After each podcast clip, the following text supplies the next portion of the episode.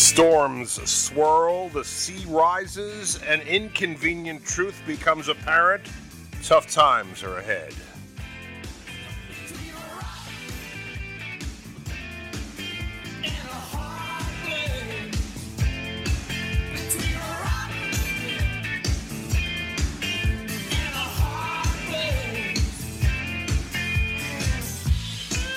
Yeah, the Rolling Stones say it. We're between a rock and a hard place. This is Tough Times with Lou Young. I'm Lou Young. Uh, with me is uh, George Petanovic in the studio here. Hi, Hey, Lou. George. Hey, Lou. And Kevin Thomas behind the board. How's it going? Uh, everything's going well. Ah, everything's going well. You know, I'm always a little down.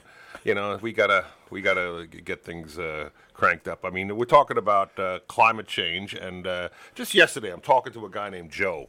Uh, in uh, in the town where I live, and he says, "Ah, it depends on who you talk to. Climate change, whatever, uh, you know." And I'm like, "Really? You can't see it? You can't see it around you? I mean, is the is it apparent to you? It's apparent to me. Uh, how about you? Well, George, I know it's apparent to you. Very you know. apparent, yeah. Yeah, and we're talking about uh, uh, things that will uh, happen within the lifetime of people who are alive today. But you know, the cranky old farts sitting around uh, smoking cigars that I was with uh, yesterday. Uh, you know, they'll be dead, so they'll they insist on not dealing with it. You know, so uh, anyway, that's that's that's my that's my thing. So uh, what do we do here? Um, I'm going to tell you this. Uh, You, if you want to call in, um, please do. Uh, 845-429-1700. Uh, and um, someone will answer the phone if it's um, April 16th. Right? Yes. if you're li- if today's not April 16th, you're listening to a recording, so don't bother calling. But uh, but ca- uh, call in and, and, and chat with us if you like, because we're going to um, we're going to be talking about a lot of stuff today. And uh, I, I think I you know I think I got to play music uh, a little music right at the top here. Uh, uh, 50 years ago, uh, we we got um, uh, Earth Day coming up, right? And uh, well, today's Earth Day 2022, which is what what what anniversary of Earth Day is this, George? You know?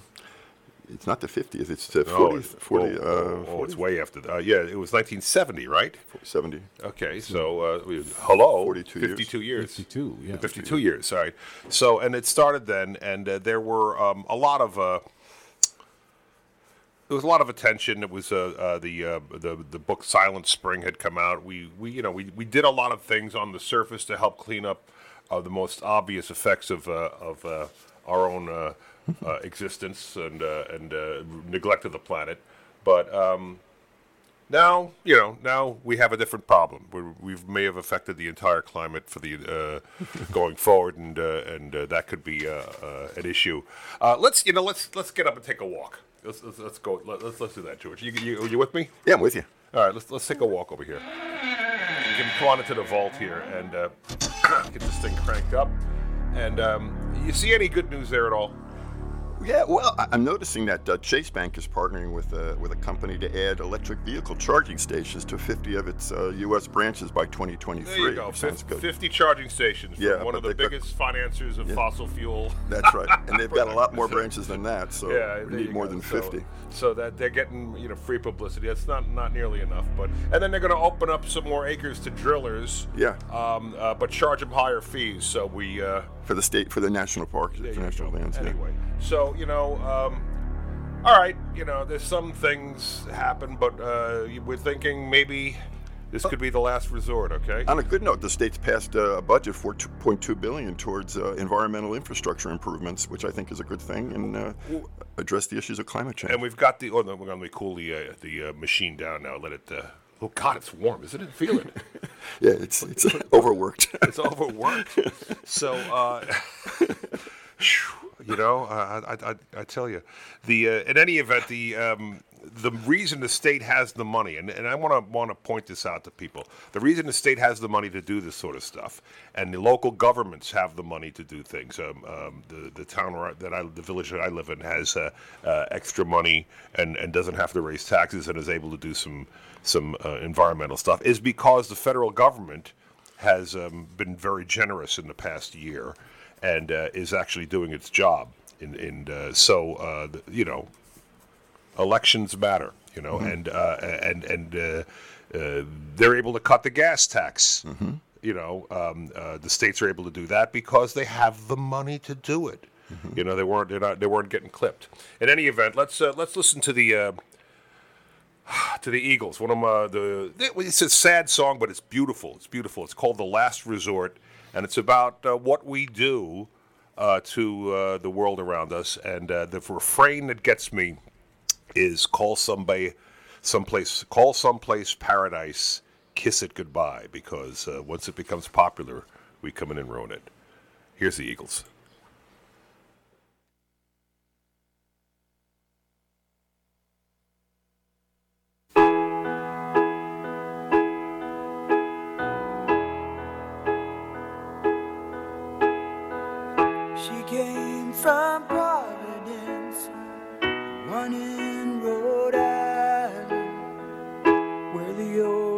Shadows hang heavy in the air. She packed her hopes and dreams like a refugee, just as her father came across the sea.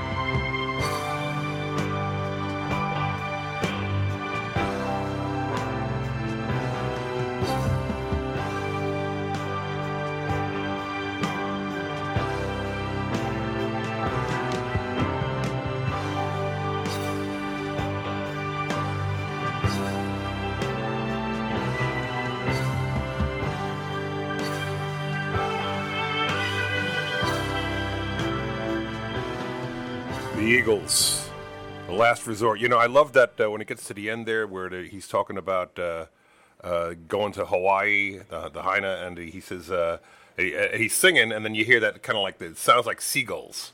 And it's like Joe Walsh, uh, you know, working a guitar. I think. Uh, Anyway, that that that uh, song gives me goosebumps, and uh, all right, it's off of uh, Hotel California, right? Yeah, that's uh, the last uh, track on that. Yeah, album. yeah, yeah. Terrific, uh, terrific, terrific song, and and a you know vision of the uh, of the uh, future we are, are building for ourselves uh, as uh, the uh, planet warms and uh, we will see the sea rise. You know, there are uh, island nations that are preparing to uh, m- making plans to just close up shop and cease to exist. You know, uh, you know, down uh, down down the road, and the the highway that runs along. Uh, nobody wants to talk about this. The highway that runs from um, South Florida Down to Keys. the- down to the Keys, the highway. They uh, they they did a study a couple of years ago on what it would take to uh, make it uh, climate resilient and uh, and and uh, keep it from uh, from uh, flooding. Yeah. Can't be done. No. No, Wow. can't be done. So, so uh, eventually, uh, if Key West is still there, you'll have to take a boat or a plane, and um, uh, and you know we just seem to be okay with all this. Uh, so uh, anyway, I, I don't want to. cost seems enormous for a lot of different places. Yeah, yeah, you Uh, can't do- you can't do it. prevent the flooding from rising. Uh, you know, and the thing is, like John was. You know, go ahead. So anyway, yeah, we're talking about, and we were talking um, uh, week before. Was it last week? Last week. Last week, John Lipscomb was here, and we were talking about what happens to um, uh, to uh, the Hudson River. Yes. six feet, and you know you're going to lose uh, Yeah. communities all uh, uh, up and down the river, and uh, but you know a lot of us will be dead by then, and it's what we're leaving to uh, children who are still alive, and we just don't seem to uh, to care enough. Uh, To uh, to keep it from happening. Uh, so, um, uh, what's on your mind, George? You just mentioned that about working on things for the future, really. You know, I remember Mario Cuomo mentioned one time saying that environmentalists are unique in that they're fighting for things that they may not see the benefit of in their lifetime. Yeah. So they really are working on things not for self-interest, but for the future, for the next generation. So a lot of our work is like that. It's it's down the road. You know, we're trying to we're trying to make the world a better place for down the road, and Yeah, yeah. preventing problems to not passing them on to the next generation. So you want to you want to figure out um, uh, what you can do, and you can do a lot. You can you can just be mindful of what uh, what you're um, using and accomplishing, um, uh, what you're using in your daily life, your what your footprint is, and uh, maybe just try and uh, uh, mitigate that a little bit, and uh, and then maybe you know push for uh, programs that will help uh, in a way. 845-429-1700 uh, if uh, if it's if it's April 16th, and if it's not, then uh, you're listening to a recording. So we're we're here at the WRCR, WRCR.com, and um, you know I'd like to talk about the history of our uh, fascination with science and how we uh, believed that science was going to um, rescue us or uh, give us a bright new future. And, uh, and we may have that attitude now that, oh, they'll figure something out. But uh, remember what we thought the future would be back then. So 1957, International Geophysical Year, IGY, right? Uh, it was uh, uh, a whole deal where scientists around the world were cooperating again. Uh, it was a, uh, that part of the Cold War thought a little bit. The scientists were working together, and it was all sorts of optimism uh, just prior to the uh, the Kennedy years. And um, Donald Fagen wrote a song about it in his uh, in his album uh, on his album The uh, Night, Night Fly. Fly, Uh, IGY. Uh, let's listen and and and, and listen. I I think he's very clever. Listen to his optimism about this is all going to happen, folks. It's going to be just delightful. Here's uh, Donald Fagen.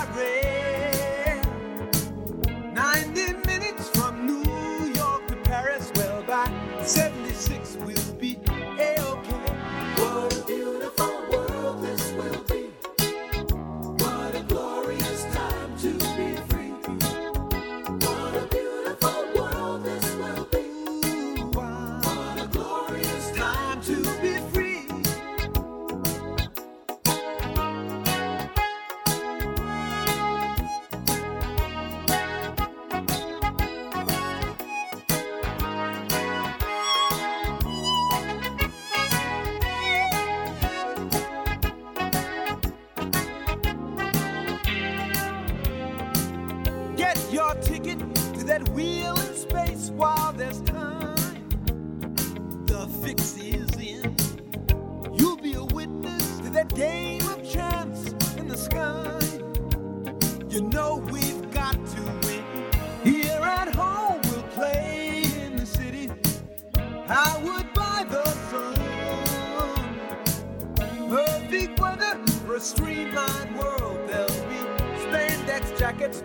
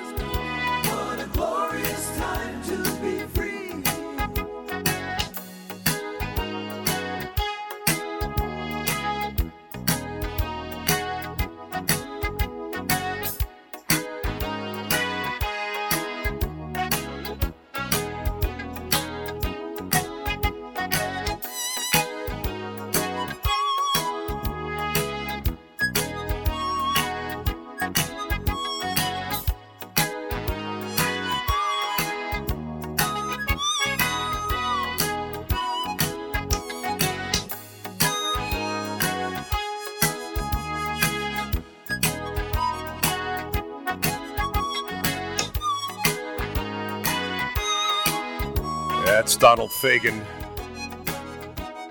He's uh, talking to us in this song. I mean, uh, from uh, it's called IGY, International Geophysical Year. So the setting for the song, for the character he's singing about, or, or pretending to be, is 1957.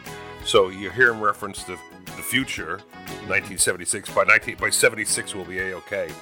But the actual song is written uh, and released in 1982 uh, part of the Knife Lab. So then you got you know a whole bunch of dates there to remember. There'll be a quiz at the end. There'll be a quiz. I, I, I find that fast. There's another cut on that album that, that he does the same thing with the start of the Kennedy years, and I guess that's like uh, uh, early early '60s or, or maybe uh, uh, you know like a, a couple of years later, and about uh, again the optimism, and it takes place. Um, the character in that is a, a guy at a party you know, uh, it- like kind of, I guess you, you, I imagine kind of a frat party, and uh, he's a young guy, and he and he meets this girl, uh, and uh, it's called uh, the New Frontier. it's cut. You, you know, let's just do it now. You want to? You want to? okay, let, let, let's let's play it now. Um, and, and if you while you're listening to this, if you feel like you want to call up and talk about these these uh, songs in my my musings about them, uh, 800, no, not 800. What am I? 845. 845 429 1700. The 800 number is to buy uh, uh, buy stock or gold or something. Yeah, right. that's a different commercial. anyway, so that, that line is open on April 16th when we're recording this. If it's not. April 16th, you can call, but nobody's going to answer. Anyway, so so uh, give us a ring and let's listen to Donald Fagen uh, talk about the new frontier.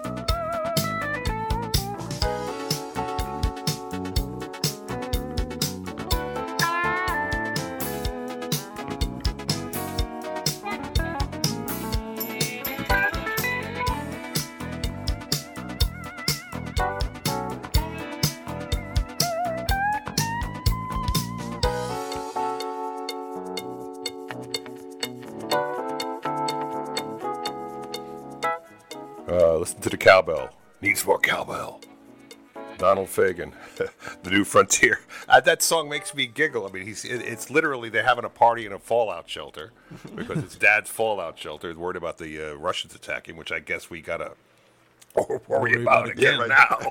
You know, uh, and then he says the the girl looks like Tuesday Weld, who I'm sure Kevin, you have no idea who Tuesday Weld is.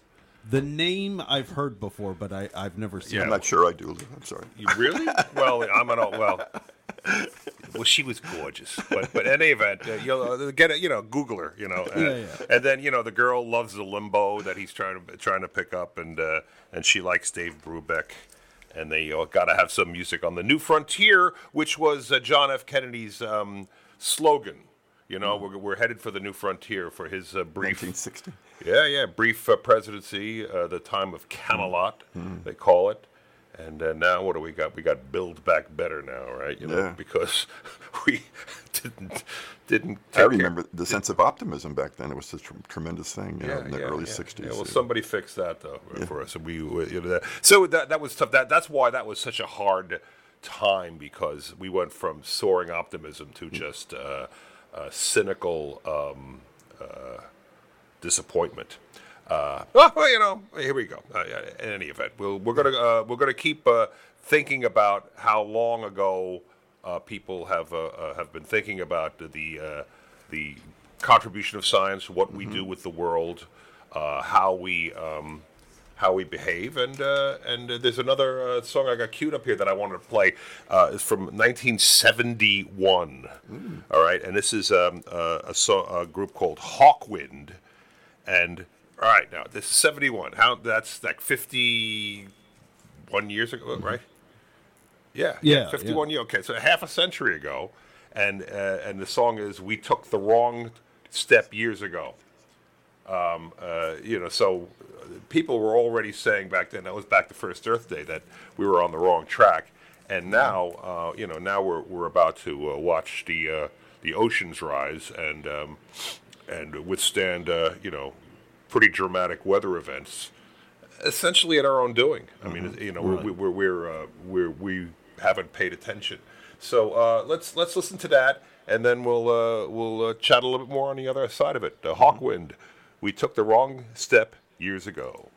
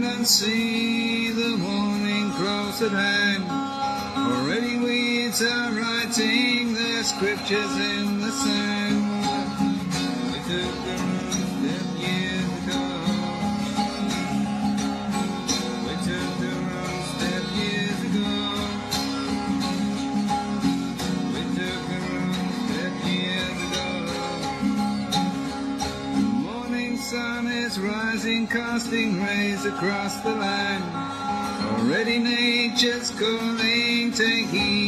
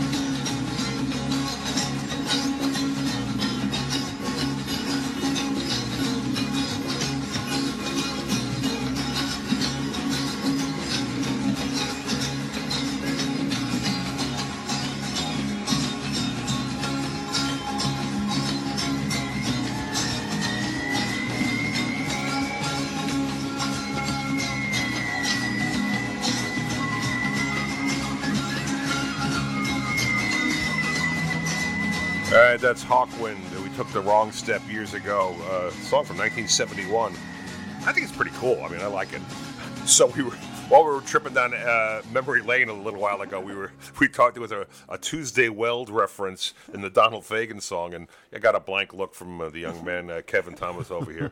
so I said, "Look, you know, look her up. And uh, what was your reaction? You weren't kidding about Tuesday. I wouldn't kid about that. I mean, she she she was uh, she was a knockout. So I'm looking here. She's now uh, she's still alive. Now uh, 78. Um, she uh, uh, well no yeah no she was active in uh, acting until 2001. So she hasn't acted for a while. It says Weld often portrayed impulsive and reckless women acting out sexually, and was nominated for a Golden Globe for Play It as It Lays, an Academy Award. For Best Supporting Actress uh, for Looking for Mr. Goodbar. Oh, I remember that movie. Yeah, Oh, she played in, in Looking for Mr. Goodbar. Apparently, That was a good. Oh, So, so she that, was the that- teacher for the deaf that ended up going out to bars at night. And but no, but that wasn't. She, that, that, was that, was supporting actor. The main actress that was uh, what's that was Diane Keaton. Oh, Diane Keaton. Yeah, That's yeah, right, yeah. And then uh, an Emmy Award for the Winter of Our Discontent in 1983, and uh, and and a BAFTA. What the heck is a BAFTA? Uh, that's the British Oscar. Okay, a, a BAFTA. Uh, for, for Say once, that with an accent. Once upon a time in America. Anyway, so that's a the, you know she's got a she's got a touch of Tuesday Weld. There you go. And and All right. and uh, and uh, Susan Ker Weld is uh, still with us, and that's that's a good thing. That's a good thing. So. Um, yeah, there we go. You know, we got a little, uh, we got a, a, a touch of Tuesday Weld. I want to play some more music. I'm having a good time here, and uh, the um, let me find something that's not uh, not too down because um, here we go. All right, this is the Beach Boy. My one of my favorite Beach Boys albums is uh, uh, is called uh, Surfs Up, Okay. Okay. and it's it's it's, it's later. It's I think it's in the 70s or maybe it's 70, but uh, there's a uh, uh, about air pollution. All right, here we go. Don't go near the water. Don't you think it's sad? What's happened to the water? Our water's going bad.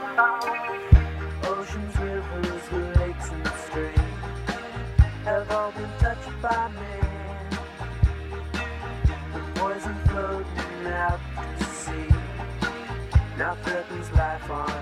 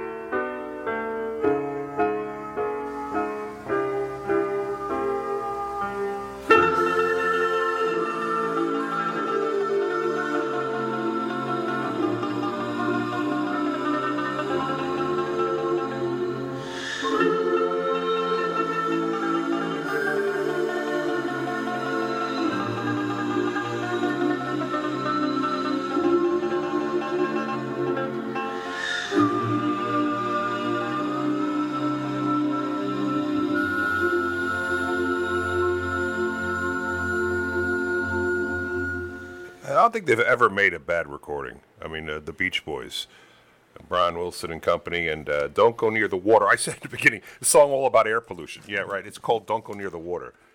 "Don't Go Near the Air" doesn't have the same, uh, the same. Uh, Also, pretty much to impossible to avoid the air. So well, you know. so uh, it's all good. And, and so uh, the, the idea is that we've been warned, we've been warned, we've been warned, we've been warned. We talk about it, we talk about it. We keep thinking that uh, it's uh, it's going to fix itself. Uh, you know, I hope I'm wrong about it. I really do. Uh, but I, I, I feel that uh, that the civilization itself is uh, is uh, at risk with the kind of things that are going to be happening. Um, if and when we hit some of the tipping points we're talking about. They're talking about what uh, two degrees centigrade uh, average for the for the planet. Uh, you know, and they said, well, maybe uh, we can keep it to 1.5 in a certain, you know, uh, in a certain time frame, and you know what are you you know. Uh, We're negotiating is something that we have no control over. Is what's Yeah, happening. you yeah, know. yeah, so- and it's it's it, we don't have the control over controlling nature. I mean, it's a tremendous force. You know, the, the difference in, in temperature makes a big difference in a lot of things that, that affect us. Our food, our, our sources of water, many things. So you know, it's the sense that we're all in it together used to be something that everyone felt. I'd like to feel that everyone feels we're all part of this, that we can do this together. I guess mm-hmm. that sense of optimism is something I feel. I haven't lost it. I, I just feel that, you know, and people don't don't necessarily invest their their thinking into that necessarily. It's, I like to see that change. I'm hoping. Yeah, that- yeah. I see that. And the thing too that the whole like, nihilistic is that the uh, idea that you're just thinking about you know there's there's no point right Yeah, yeah. Or that's too overwhelming to Too- yeah. to put your hand around or your- your mind around. Yeah. and then now the, the- you know the existence of nuclear weapons and the idea that there's a a guy on the planet who says yeah I might use them you Yeah. know why not Yeah. what are you going to do about it Yeah. right Might Yeah. push the button. yeah, Yeah. you know I mean so uh, and then what do we do and anyway you know um, again another uh, another group oh man uh, who was this? We had uh, Ted Utz on a while back, who was talking about this group, um, uh, the guys who did Beds Are Burning, Oh, uh, uh, Midnight Oil. Midnight Oil, right, right, Yeah. and and uh, and that, that when they were uh, promoting that song Beds Are Burning, uh, they came out and they uh, played live. Um, Down in Wall Street. yeah, Yeah, I mentioned that. That's right. so Outside of the stock exchange, was that was that the one there? yeah. Am I playing something? Did I play something? Uh, I'm hearing music. I'm but, hear music. I hear music coming from somewhere, Lou. Uh, I'm not sure. It's all right. You know, it's lovely. It's lovely. So just let It's it go. background music. Great background. Yeah, you know, I shouldn't be allowed near any of these machines. I really should. But what is that? Uh, It's uh, Ah, it's pretty nice. It's nice. it's a nice song. It's a lovely song, but but we're gonna um, we're gonna move on to uh, Midnight Oil, Beds Are Burning, which they wrote about the indigenous people of Australia, and then they made it all about uh, the fires and stuff. And I hope I can. Uh, anyway, let's try it.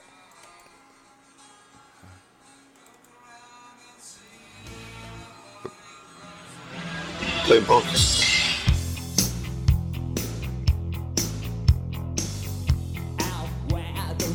Broke, the bloodwood and the desert oak, holding wrecks and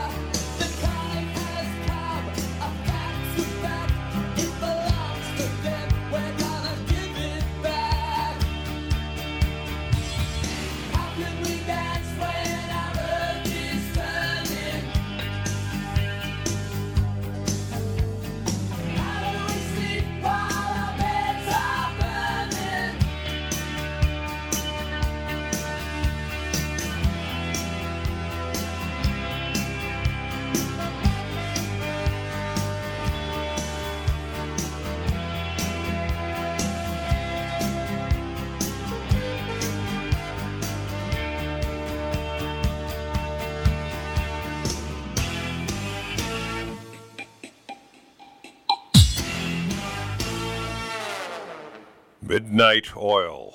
Beds are burning. You know, I mean, uh, we've been such poor stewards. If the planet is deciding our time is up, maybe, maybe, uh, maybe it's okay. Maybe that we deserve that. Who knows? time has come. Facts of fact. It belongs to them. Let's give it back. Uh, or maybe they'll just take it back, whoever you know.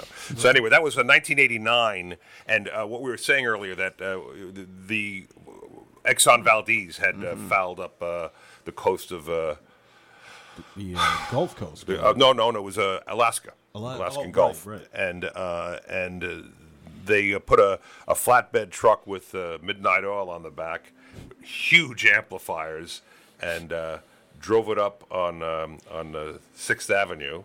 Okay. uh, and pointed the speakers at the Exxon headquarters Oh, and rattled the windows at Rockefeller Center. so, which was pretty cool. Yeah, Uh, yeah, and yeah. I remember our friend Ted Utz, who was uh, the GM at um, WNEW FM at the time. Uh, they broadcast the concert live. You know, so you know that was a it was a fun act of um, of uh, defiance. I remember I, I uh, sent my all I did was I took my car credit card and I, I had an Exxon credit card. I cut it up and mailed it back to them, right? And oh man, I got all kinds of apologetic letters and stuff like that. They were it really it really hurt them. But you know what were we doing? We were going we were changing oil companies. You know, it, it was uh, uh, it was them or another oil company. We weren't. Uh, Changing policy. we weren't changing policy, and, and, and I get it. I get it. That's what the, the, the world runs on fossil fuels. I, I get that. We but we have to stop going down that road. I mean, it's Right. like you know, I'm addicted to uh, to uh, heroin, and the heroin dealer is. Um, is, is giving us a hard time. The idea is not to find another heroin dealer. The idea is maybe to get off, Get of off heroin. Yeah. you know, uh, so uh, that's uh, that's my uh, that's my terrible analogy for that. Uh, so there, there we go. You know, 1989, uh, uh, beds are burning. We've got Reverend Billy coming up, uh, and, and the uh, Church of Stop Shopping. Uh, they've got a new uh, episode out. You uh, you get a uh, uh, is is it growing on you, George? Yeah, a bit. Yeah, yeah, yeah. He's something else, you know. Um, It's an acquired taste. It's an acquired taste. Yeah, yeah, yeah. Well, I'd like to take his issues and bring them down locally. So maybe in our last half hour we can talk about some of the things that he's uh, he's interested in he- in a larger sense. You know, it's it's really uh, what's happening here too. So it's this. Uh, he has a bigger view of things, obviously. He has a bigger view, and he's, he's very, uh, very much into um, uh, civil disobedience Yes. and and, uh, and uh, big gestures, and uh, you know he's not uh, he's not sitting down for a conversation. He's uh, he's preaching at them, you know. Yeah. And and uh, and I get it, and I uh, I, I understand a lot. I agree with most of what he says. Yeah. I don't think you can argue with it. I really don't think you can. Um, if you're taking the big view, um, if, if if you're taking the view, you know, of these uh, island nations who say, you know, they've got pl- them putting together plans for, you know, what do we do? We, we turn out the lights, and when we leave, I mean, I mean, th- these places will become uninhabitable with with rising sea level, uh, and uh, and our coasts. And uh, you know, I don't think Florida's going to be a, a particularly great place to be. I really don't. I I, I, uh, I used to live down there. I think Florida's going to uh, going to have some serious serious problems, especially with the saltwater incursion in, in the fresh water and and uh, and all that. I think uh, um, the coast of the Atlantic coast is going to be in difficult trouble. Uh, the um, uh, the Hudson River here, uh, you, Right. you, can kiss. Uh, well, probably Stony Point, where you're from, George. You could probably kiss it goodbye in, Well, in- for- in 40 years. John was- John Lipscomb from Riverkeeper was mentioned last week. He Yeah. had a choice of either fortifying or retreating, and and some some landscapes are just not suitable for retreating because the the mountains being there don't really give any place for the water to go. So Yeah, it's, it's not like you can do that everywhere, and, and certainly on an island you're you're limited in terms of where and you can't, can't fi- go anywhere. You can't fight on all fronts. And surely you could you could fortify Manhattan Island. Yeah. But um, uh, and you know you got the Palisades on the other side, and you could you know there's there's things you can do. Right. But um, there's whole sections. I mean, there's parts of the South Shore of Long Island. Yeah, it becomes very expensive to, to Yeah. look at every individual piece to fortify too. certainly kiss uh, Fire Island Mm-hmm. goodbye. Um, uh, it's you know, and and that and the, the Great South Bay down in uh, Yeah. south of uh, Long Island. Average depth, I think, is only like three feet. I mean, it's it's Right. it's got deep parts, Right. but it, but it's got vast, Very shallow. areas that are very very shallow. Yeah. Right. And uh, and that can uh, that can uh, uh, that can be br- if the barrier island is breached, Right. then it's just uh, it'll be um, the wetlands become overcome, and it's also a breeding ground for fish and lots of other purposes too. The way it is now, So you know we gotta. you- Well, we gotta. We, we don't have to do anything. We can just uh, s- sit by and watch it happen. sit on our hands and wait and wait for uh, the uh, inevitable doom to arrive. Yeah. Uh, so, but uh, that's that is what it is. So the you know we're we're talking about that. We want to raise. Uh, awareness and, and get you thinking about it. Listen, uh, you know, um, it's not going to happen this weekend um, uh, or next weekend, but it's it, it's coming down the road. And if we don't change our uh, our attitudes uh, about things and just keep going on the way we're going, like it's never going to change, then it's going to fray and come apart. Especially with the uh, the electric grid. Uh, uh, all that stuff. Anyway, I'm, I'm I'm going on and on. I'm I'm I'm I'm, I'm uh, blabbering, aren't I? Ramblin' man. Rambling man, rambling, gambling man. So you know, well, let's uh, so let's do this here. Let's um, go to you know, remember Gary Numan, the uh, Cars. da da da da da, da Yeah, right? yeah. So that's what all, the only thing I knew knew him for. Then he came out recently with this very well received album, uh, which is uh, uh, all about him singing from the point of view of the earth, uh, kind of scolding us for what we've done and what's going to happen next. And um, this is a this is a theme, you know, uh, in music, and it's been for a long time. But uh, this uh, this stuff is kind of sca- it's kind of like heavy metalish. You up for that? Let's go. You let's go. Let's All rock. right, here we go. All right, this is uh, uh, let's do when the world comes apart. Gary Numan. Thank you.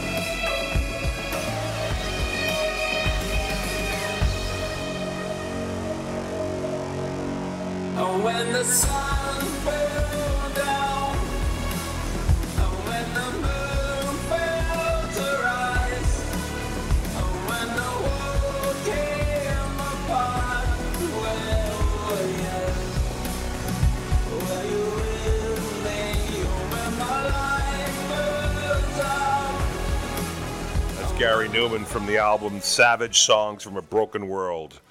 uh, when the world falls apart. Uh, 2017, fairly recent work by him and very well received. This is WRCR, WRCR.com. You're listening to Tough Times with Lou Young. I'm Lou Young here with George Potanovic and Kevin Thomas. wow. Top of the hour. Let's uh, let's uh, identi- I guess we did an ID, right? Yeah, you pretty much did it. yeah, so uh, that that works. What what what what uh, what tipped you off that I did the ID?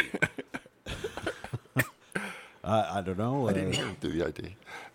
all right, let's let's go to church with Reverend Billy. What do you say? All right. sounds good. Okay. All right. Here he goes. This is the Church of Stop Shopping, Reverend Billy, and uh, uh, you got about a half hour of this uh, original music. It's mesmerizing. Uh, give it a listen, and let us know what you think about it uh, afterwards. 845-429-1700. This is WRCR. Stand by for Reverend Billy, Eco Right Radio. All right. Oh yeah, I, I'm. You know, I gotta. this- gotta start that I gotta do it. Hallelujah. Hallelujah. Hallelujah. Hallelujah. Hallelujah. Hallelujah. and welcome to Earth Riot Radio. I'm Reverend Billy here talking to you from the Earth Church in New York. We will endeavor in the next half an hour to in- discover a new kind of activism. Defending the earth. Can we do that together? Is that a worthwhile task? All right, let's go. We have a wonderful success that has taken place, an example to us. We have a successful vote, a new union at the Amazon company. And we had a hand in being a part of rallies with Chris Smalls, and he'll talk to us in a moment. We have a kind of passivity. We're paralyzed. We are inundated with advertising and all sorts of forces that keep us passive. So we have to fill the bodies we've got here with that raging, evolving earth. Am I right? Can we do that? Well, it sounds impossible sometimes, but we've got to rise up.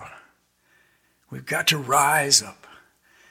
The earth expects us to, I think, because we can feel it inside of ourselves.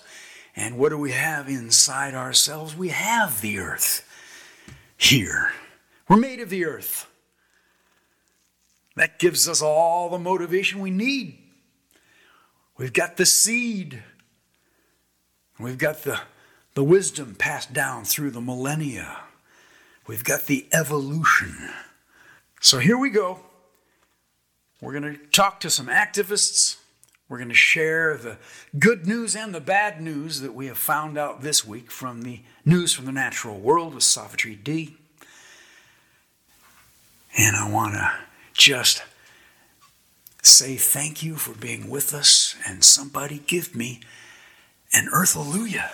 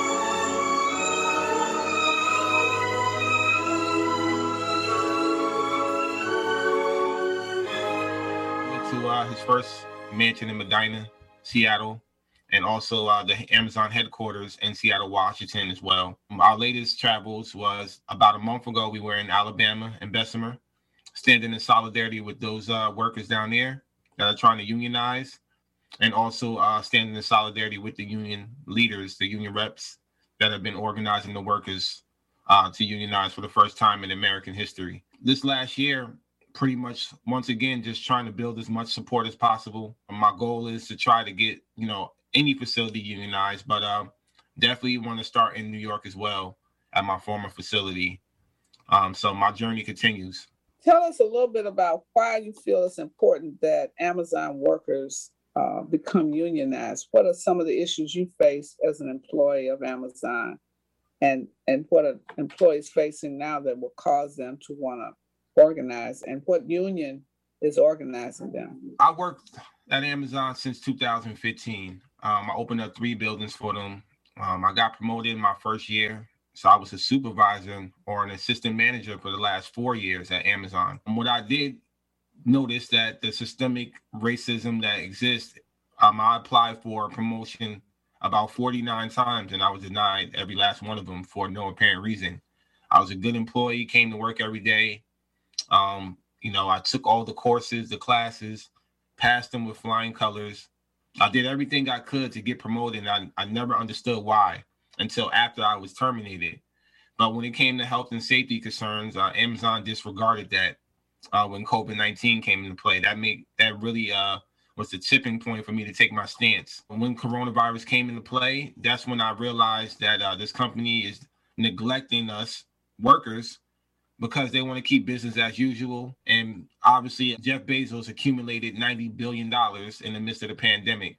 That told me right there that um, they had to exploit a class of people. My action against them now is to try to stop that systemically, whether it's be uh, through the elected officials, implementing some laws that protect workers, or unionizing on the outside from within or from the outside as well. We're trying to organize workers to have the courage to start their own workplace committee. What do people gotta do? Bees dance and drum, drum with their wings and their waggling bodies and their their stomping feet and fill the balls of paper called hives with perfume. This all directs the female bee swarms to fly into the next valley, around the barn, over the hill, through the forest to a flowering tree. What people gotta do. Humans need to follow those bee directions. Learn that language. They dance and percuss and inhale the mist from their homes in the trees and run off. Fly off in the direction that swarm has gone is where we gotta go. Face the richest man in the world and his hundreds and hundreds and hundreds of lobbyists and lawyers. Actual transformation can do anything, can make new worlds. We gotta change, people. We can experience something actual. Probably, if it's actual, it's probably good at this point. Actual guilt, actual change, actual movement, flight. Where do we land? In a stream of caribou with the urge to go north into the tundra for the spring, to understand the wisdom of flying a thousand miles, finding a cave to sleep for months, the unforgettable need to rut and feed and move and fly and enter the soil and burst up in the spring for more of this life. Turn, face the richest man in the world. Change him. Change all the structures that issue from him. This thing called life, we got it in us. It's powerful by itself. If you just make it actual, let it be actual, it rises up in our bodies and we re enter this going, this going, this movement.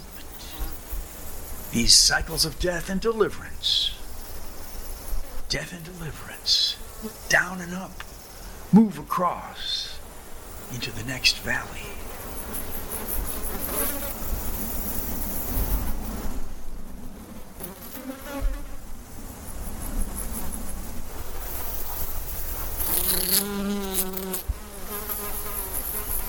Mm-hmm.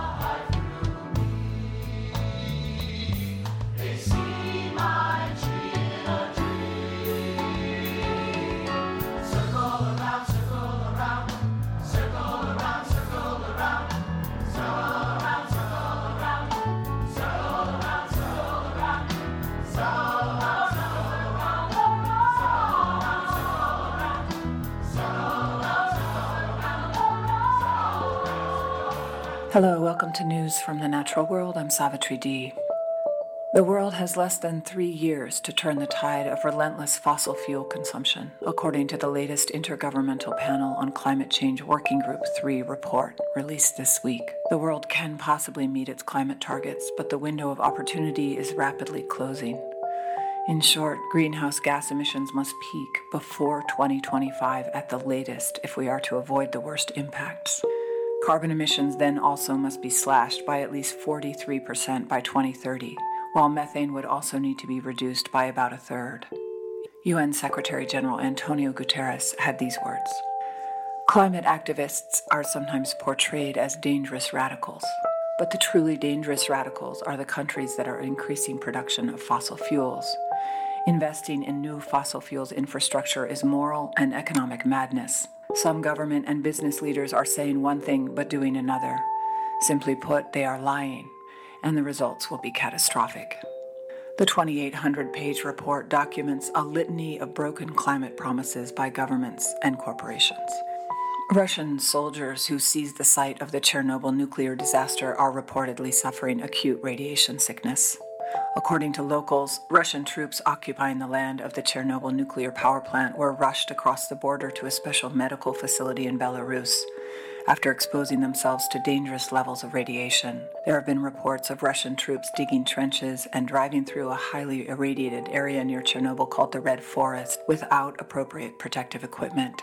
Speaking to Reuters, two Ukrainian Chernobyl employees said the unprotected soldiers stormed through the area in armored vehicles and described their behavior as suicidal. Military action in the Chernobyl zone has been a constant worry since the beginning of the Russian invasion, with many scientists explaining that it could pose a danger to both people and the environment.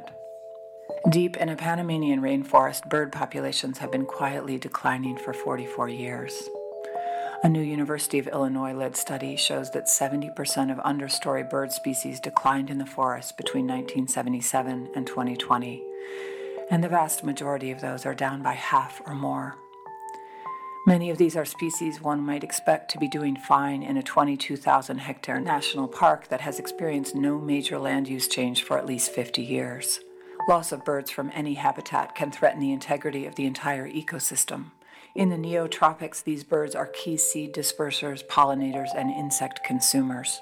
Fewer birds could threaten tree reproduction and regeneration, impacting the entire structure of the forest, a pattern shown elsewhere after major bird declines.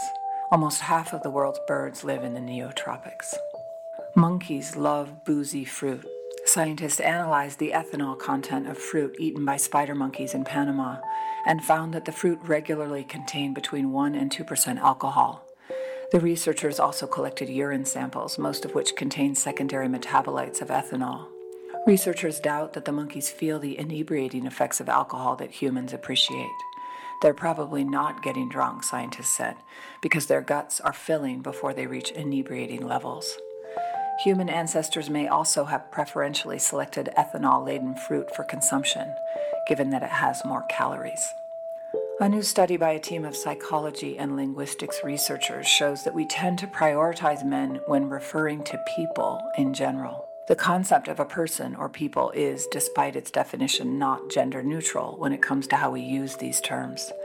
The findings, which are reported in the journal Science Advances, are based on an analysis of more than 630 billion words drawn from internet web pages, using artificial intelligence tools to measure what words mean based on how they are used by millions of individuals.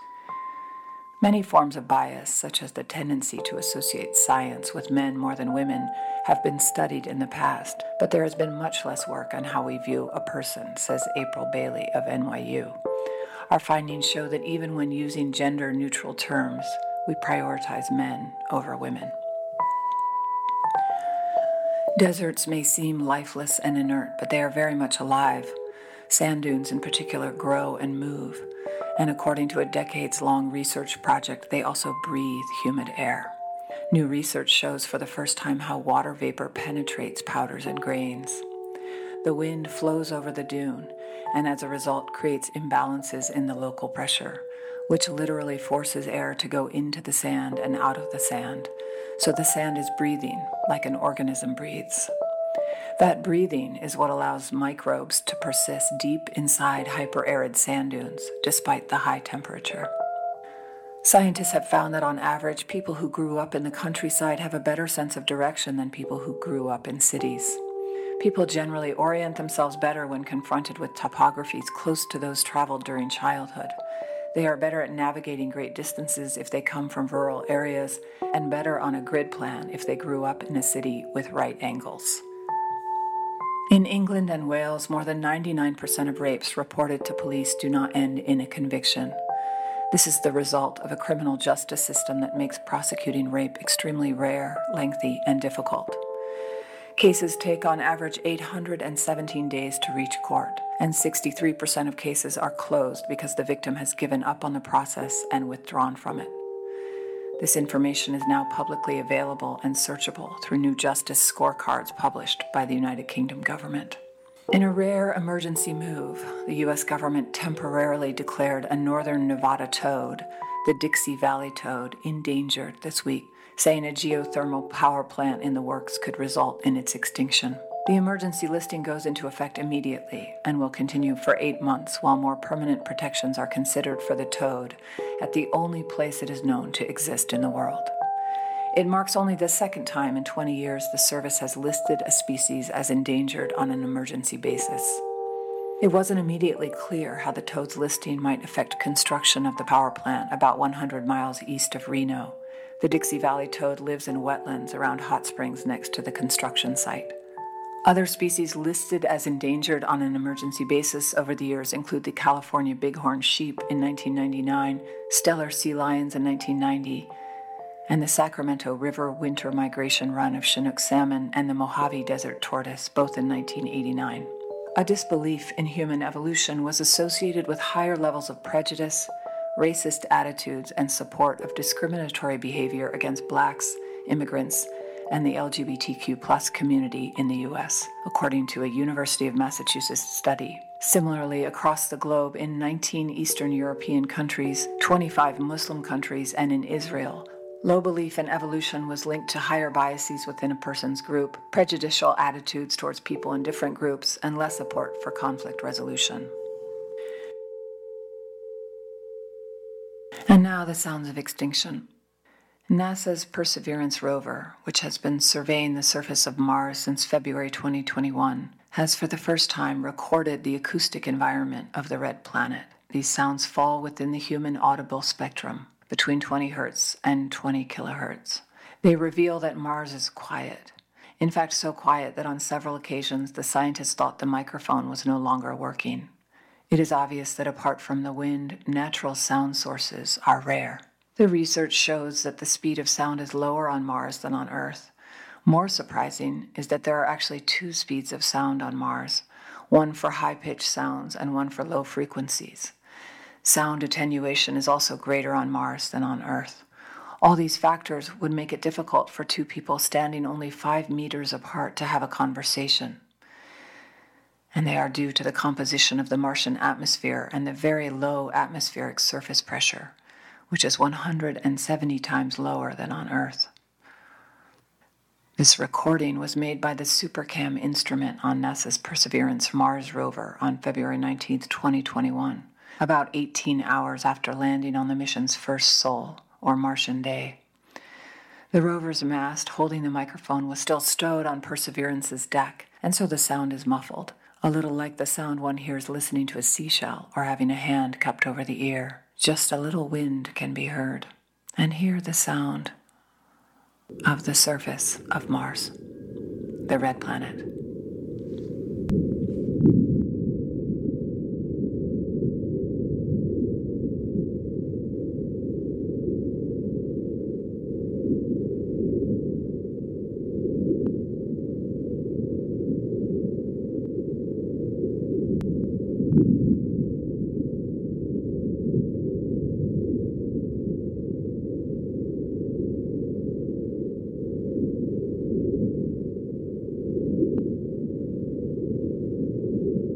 And so you and the East River Park activists are very sensually and soulfully involved right now with a group of cherry trees. Can you just tell me, uh, tell the audience here about what's going on?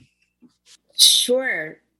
There's there's a lot uh, a lot to know about it actually, um, but there's also not. It's also quite simple. Um, what's happening uh, down here on the Lower East Side is something that has happened over and over again throughout history, all over the world, which is a struggle for land and a struggle to protect land and who has a right to exist on the land. And what's what's happening is that the the city is moving in to take about a 50 acre park uh, called East River Park, and they want to demolish it. And they have already clear cut over 500 mature, healthy trees. This project is being done in the name of flood protection, but uh, New Yorkers. Uh, New Yorkers know this is a land grab and being is a, it's just a big real estate scam. Um, that's the simple way to put it. And we, they've already cut down and demolished, uh, like I said, over 500, 500 trees and demolished about 25 acres of parkland. And it's lower Manhattan's only large open green space for people to go. Um, and the clear cutting began this past December. Um, and then there was a pause, and now the city is gearing up again to begin chopping down between 30 and 50 trees, including mature cherry trees in the area of Corlears Hook. Um, there was a massacre there of indigenous peoples in 1643. Um, and there's a community effort to protect the land and to remember the cycle of violence and the soil remembers and to do what we can to bear witness and and to to use our bodies to form another body of land protectors. And in the beginning, when they started cutting the trees down, they began doing it while there was a state judge had a temporary restraining order because there was a pending lawsuit against the city to halt all the work. And the city actually, the DDC went in and told the seventh precinct, oh, go ahead, let them continue. There is no temporary restraining order. So once the trees were being cut, violating this order, community members I, I'm sorry, the, the lawyer um, that was representing community members fighting to protect the park uh, went back to that judge and said, look, they're still cutting the trees, they're violating this order. And the judge issued the temporary restraining order again and said, yes, and clarified, said, yes, this is what I'm saying. It is a it is a restraining order. And it was a lawsuit, what's called alienation. And it's a law that says that Now, if someone should hear this radio or podcast uh, and they're interested in coming down to Corlears Hook uh, or join join an action that is upcoming, tell us where they should find that information. Yes. Well, uh, community members are actually gather every single day uh, at one o'clock. Uh, and we're going to gather, we have been gathering at Corlears Hook Park, Lenape Hoking at one o'clock. It's Cherry Street and the FDR. And people could find updates. There's a, a community effort, social media. It's called 1000 People, 1000 Trees. Uh-huh. Um, and that's where you could find daily updates, what's happening. Um, but we, this is a call to all New Yorkers to come join community members on the Lower East Side to oppose ecocide and defend the land. And people are gathering every single day at one o'clock. Uh, down Sarah Wellington, thank you for taking the time. I know that you ran around to squeeze us in, and and thank you for doing that today. Bless you and Earth Alleluia. Earth Alleluia. Thanks so much for having me. Thank you, Billy. See you soon. See you down at the hook. Sarah, see you down at the hook. Okay. Bye. And now it comes time to say goodbye and issue some very strategic precision thank yous because so many people made this possible. I seem to be just really lucky, blessed to have these people here in New York making this half hour every week with me. Community is what a church is.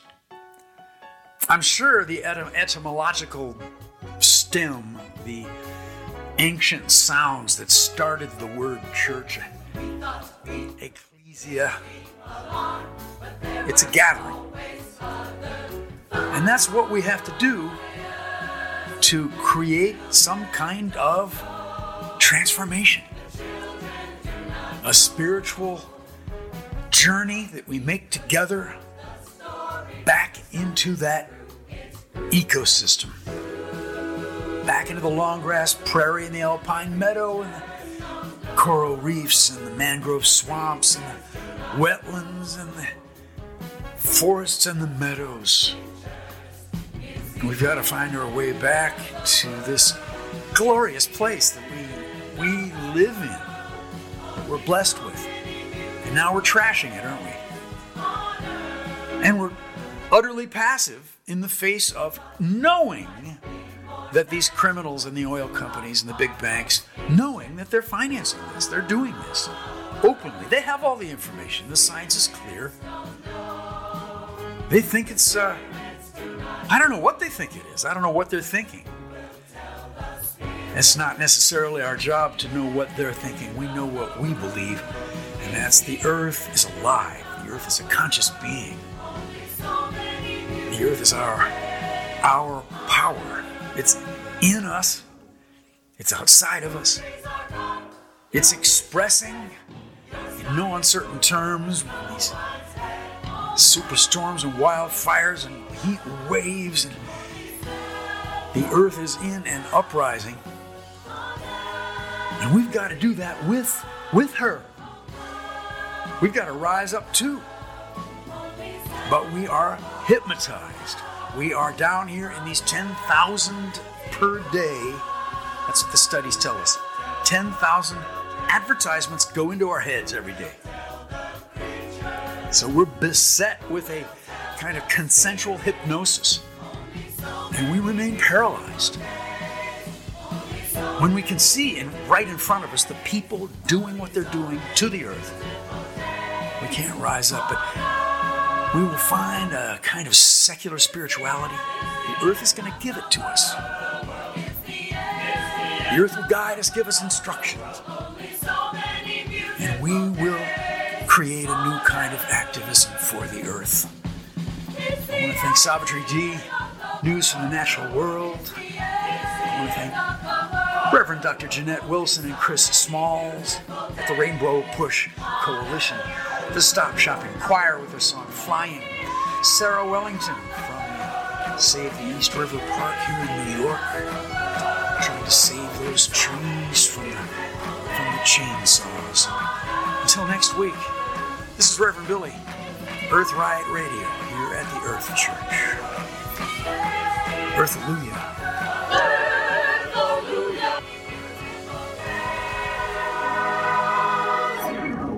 Wow, Reverend Billy, outdid himself this week, huh?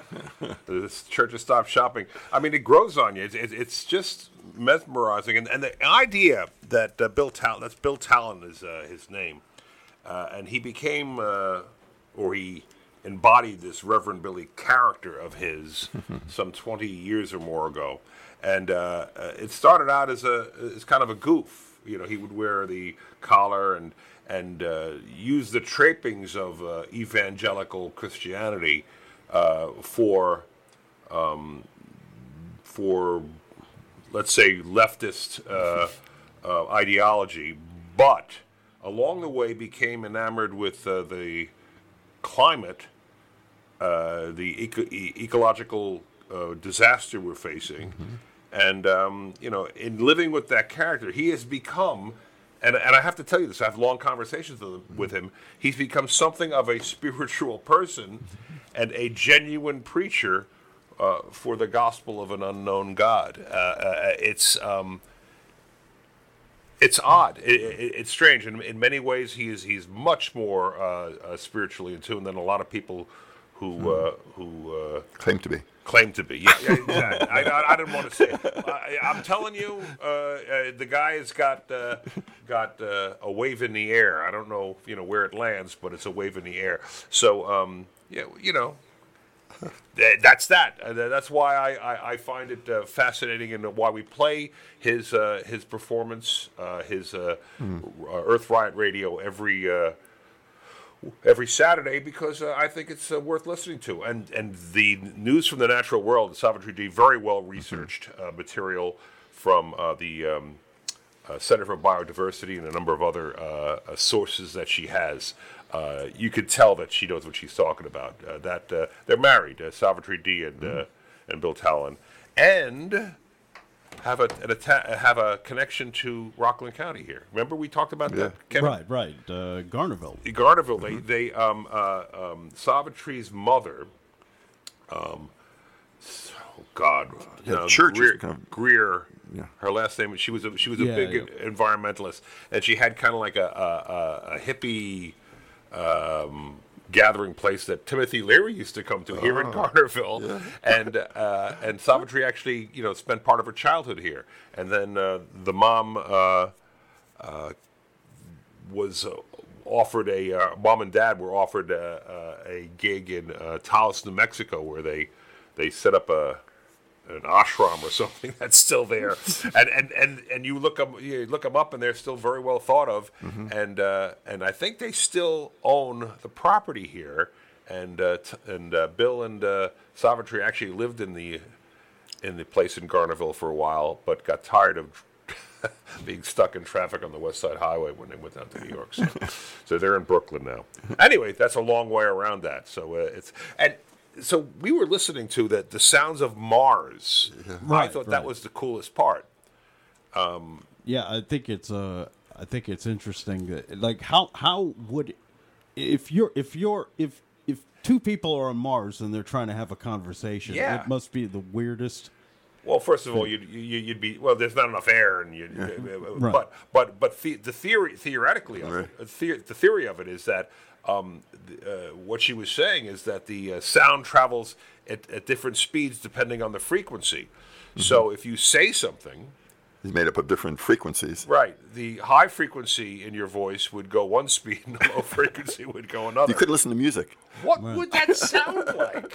It would arrive later. Yeah. Maybe a couple of seconds later. Ah, but I'll bet you the art of working with that phenomena would, would create some interesting effects. Yes, You wouldn't recognize the song, I don't think. Martian music tonight at 11. There we a go. whole album of A Martian whole music. album. Yeah, I'm telling you, uh, it's an interesting world. So, um, you know, I don't know.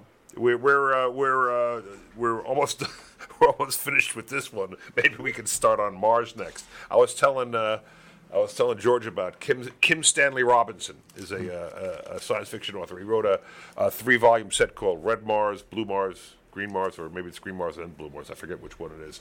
And uh, it's about people going to Mars and colonizing it. And Oh, over, okay. it takes place over hundred years.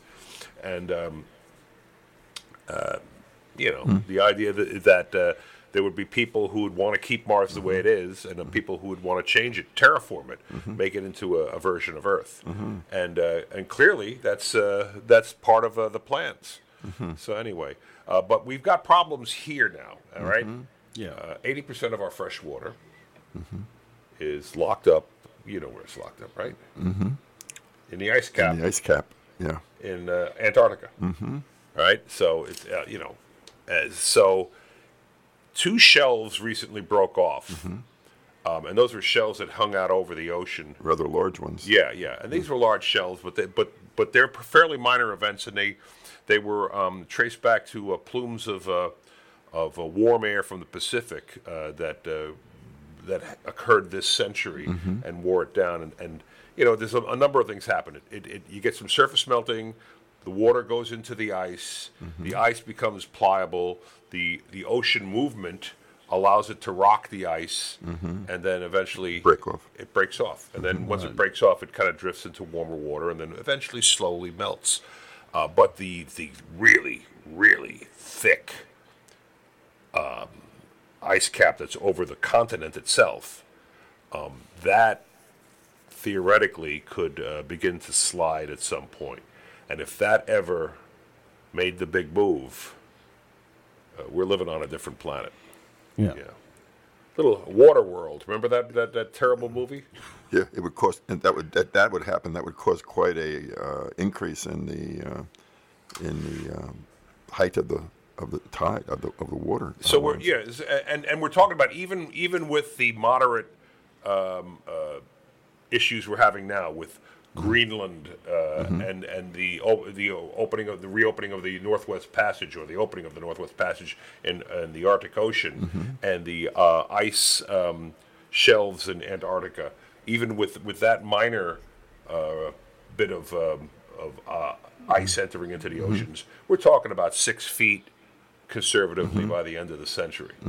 All right, now yeah, that's that's that's seventy eight years from now, it's not that far, and, Right. and and six feet's a lot. You know, and like I always say to to uh, George, goodbye, goodbye, Stony Point. not that I got anything against Stony Point; it's a lovely community. Yes, it's a lovely community. The waterfront. All right, so um, uh, we're going to play you a little uh, warning here. Uh, this is this is actually kind of a bit of a stretch because the recorded warning is uh, in a riverbed out west uh, for a flash flood, but you get the idea. And then um, after that, you'll hear um, from our friends uh, in uh, Westchester County a band called Heathcote Hill, and they have a, a song called "The Rising Sea," which I, I think is really uh, appropriate. So here we go. Uh, listen to the warning and Heathcote Hill.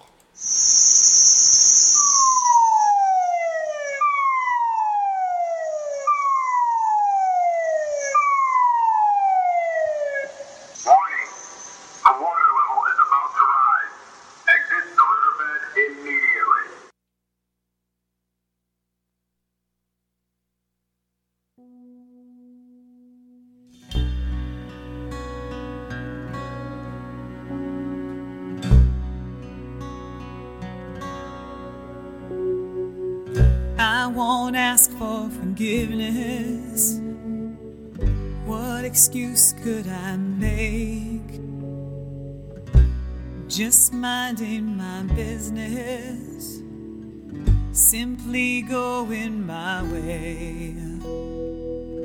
And as God is my witness, did we ever believe?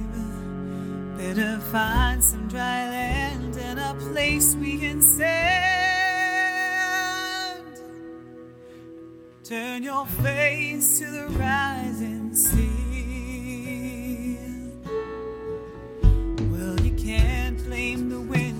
For blowing. Can't blame the fire for its smoke. Can't blame the temperature rising. Something basic is broke. Can't fault the forest and rivers. We just did as we pleased. Better find dry land and a place we can stand. Turn your face to the rising sea.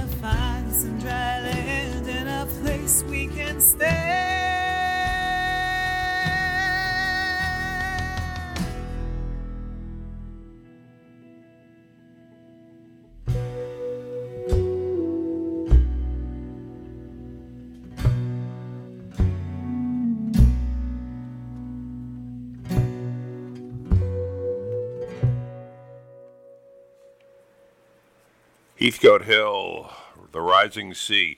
You know that, and um, where where Heathcote Hill is is uh, right on the um, Long Island Sound, or a little bit in, maybe a few hundred yards in from the Long Island Sound, a high point where a Revolutionary War skirmish was fought between the uh, British and uh, the Americans, us, and uh, there's a little a little plaque there and stuff. And uh, Tom uh, Nelson lived near there and uh, wrote uh, some songs, uh, six albums worth. Uh, passed away uh, just a year ago, almost exactly a year ago.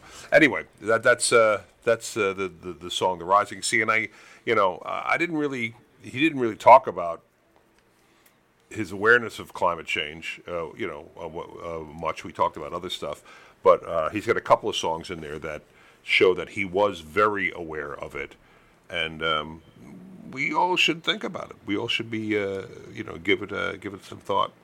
Um, so, uh, anyway, you guys like that? Mm-hmm. Pretty good. Yeah, Pretty good. Pretty good.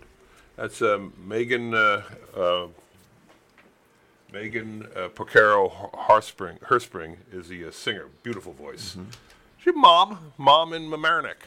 Yeah. You know, she's and uh, you know they they made the music, so that's uh, that's pretty cool. Apparently, uh, and the weird thing is they get uh, they get airplay on alternative radio stations around the country Oh. and around the world, Okay. and they're apparently unusually popular in Ireland. That's which, pretty cool. Which yeah, it is cool, you know. But uh, I don't know. You can't take that to the bank, but uh, but it's uh, it- it's Still, just to have your stuff played in another country, that's, that's there, there you go. Yeah, pretty you know, you know. You know? So there, there we go. Yeah. Um, uh, let's uh, let, let, let's go through the uh, the eco song list a little deeper here and, and, and continue uh, to uh, uh, explore that that uh, genre, as we say. Yeah, remember Cat Stevens, right? Oh, yeah. Yeah. Here we go.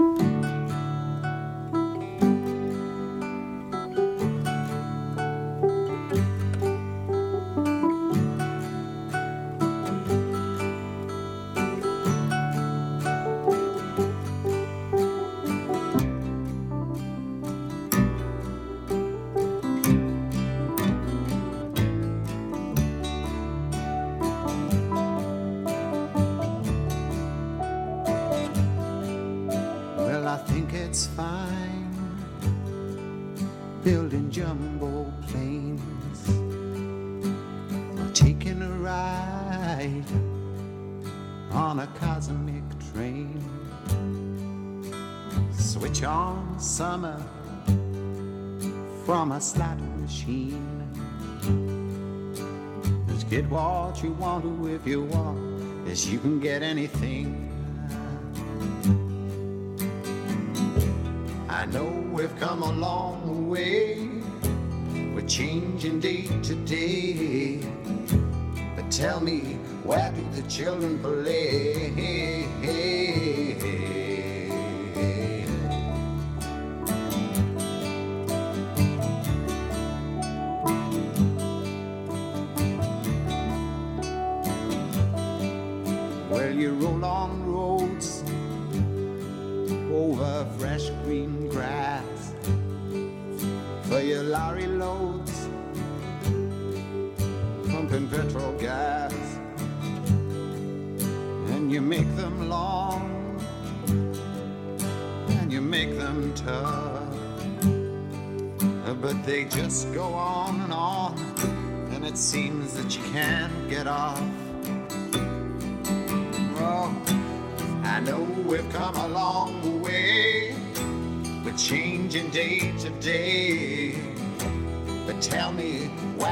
Children play?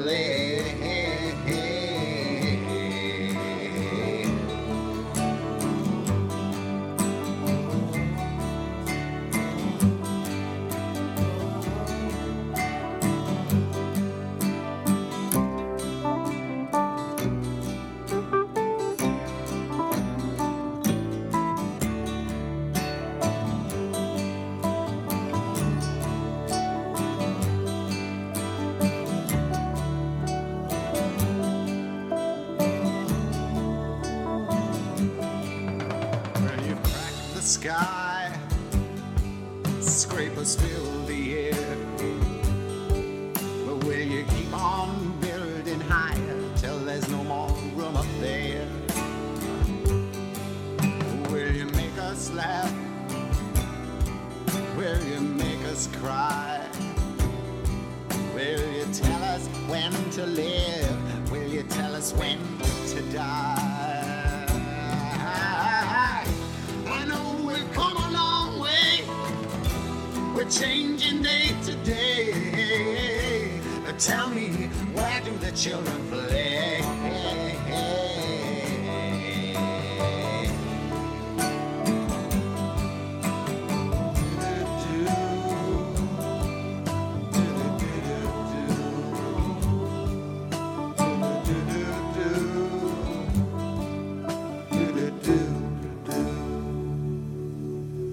Cat Stevens, who uh, now goes by the name Yusuf.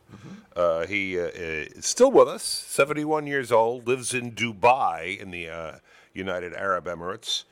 And, uh, you know, the backstory on him is fascinating because uh, he. Uh, he was hugely popular. I mean, uh, the, the, the, you talked about that album Tea for the Tillerman," and uh, I think it was the, that was the second album.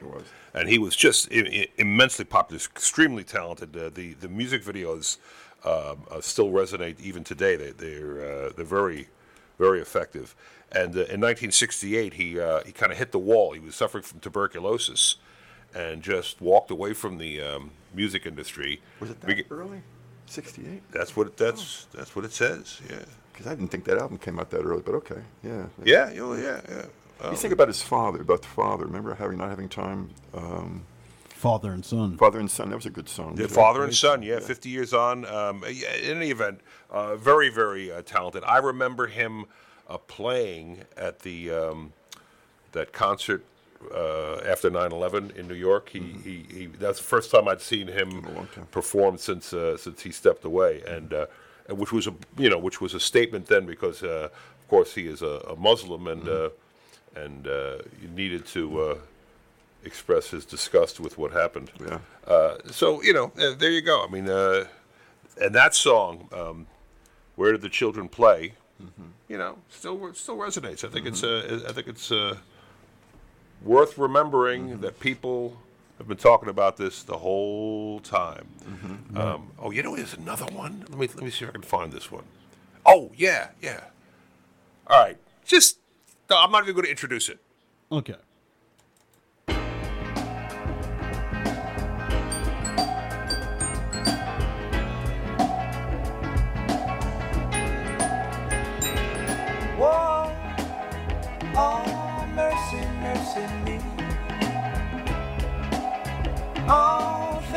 What they used to be now. now. Where did all the blue skies go? Poison is the wind that blows from the north and south and east. Whoa, mercy, mercy me. All things ain't what they used to be now. Wasted on the oceans and upon our seas, fish full of mercury. Oh, oh mercy, mercy me. All things ain't what they used to be now. Radiation underground and in the sky. Animals and birds who live nearby are alive. Oh, mercy, mercy me. Mercy. All things and what they used to be. What about this overcrowded land? How much more abuse from men can she stand?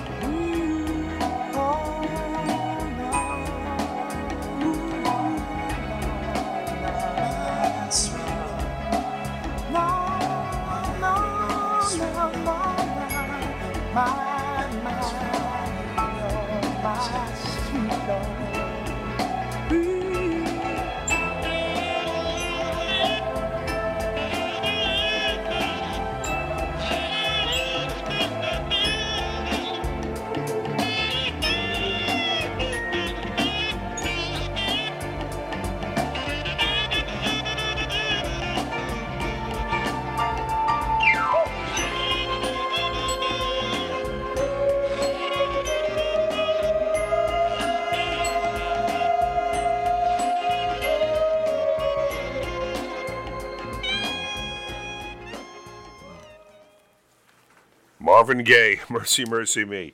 Uh, 1971. Interesting, uh, interesting story behind that, right, George? Yeah, Berry Gordy didn't want him to release this. This was a very controversial album at the time, and uh, and you know it was just one of those things. He did not want to see this album come out, but Marvin Gaye, you know, He released- insisted. Yeah, he insisted.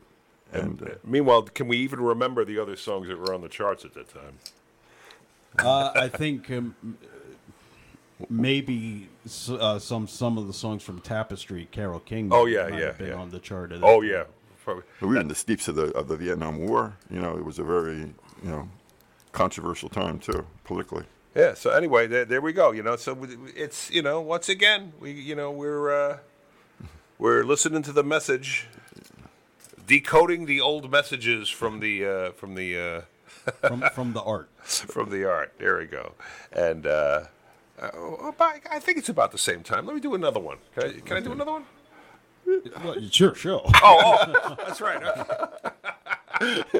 Here's the doors.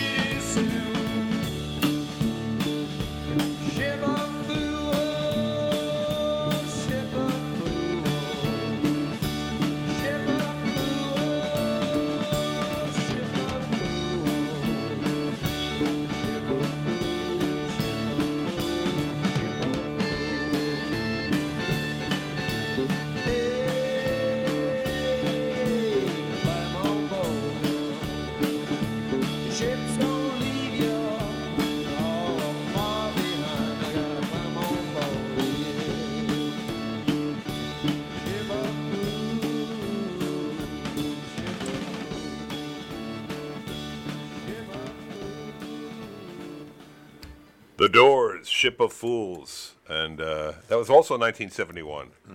So uh, you Good know, year for music. I like huh? good music back then. that was a good music. I was uh, My I high was school uh, years. What, what were you doing in 1971, Kevin? I was barely a thought. I, I yeah.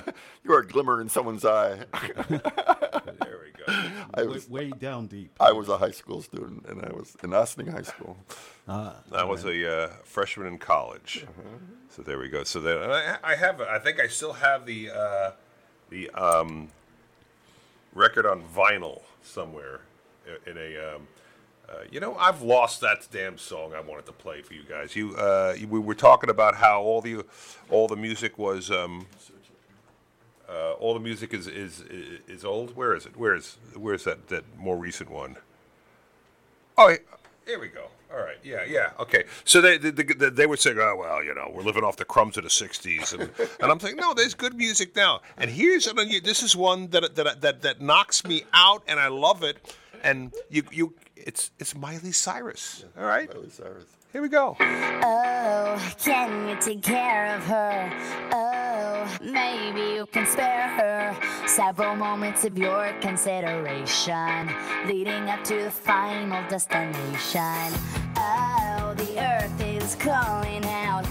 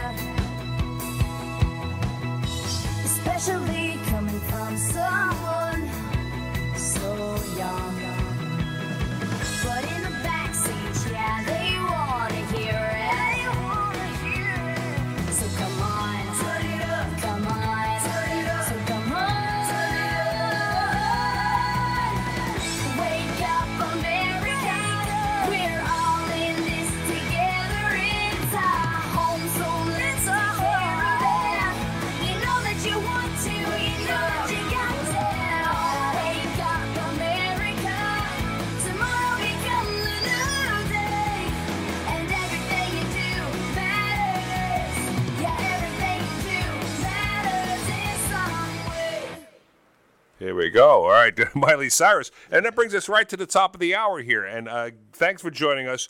Tough Times with Lou Young. A lot of music. We're talking with uh, um, Shahid Naeem uh, for about a show coming up uh, uh, very soon from the uh, Columbia University Earth Observatory at Lamont Doherty here in Rockland County. And we're uh, really, really looking forward to doing a show with him. Uh, George Potanovic, thank you very much for joining us. Yeah, happy to be here, Lou. Kevin Thomas, thank you as always, my friend. Thank you, Lou. And, uh, you know, we'll wrap it up. Uh, listen, take care of yourselves, take care of the planet. Uh, let's try to keep our chin up as the water rises, okay? take care, guys. See you next Saturday.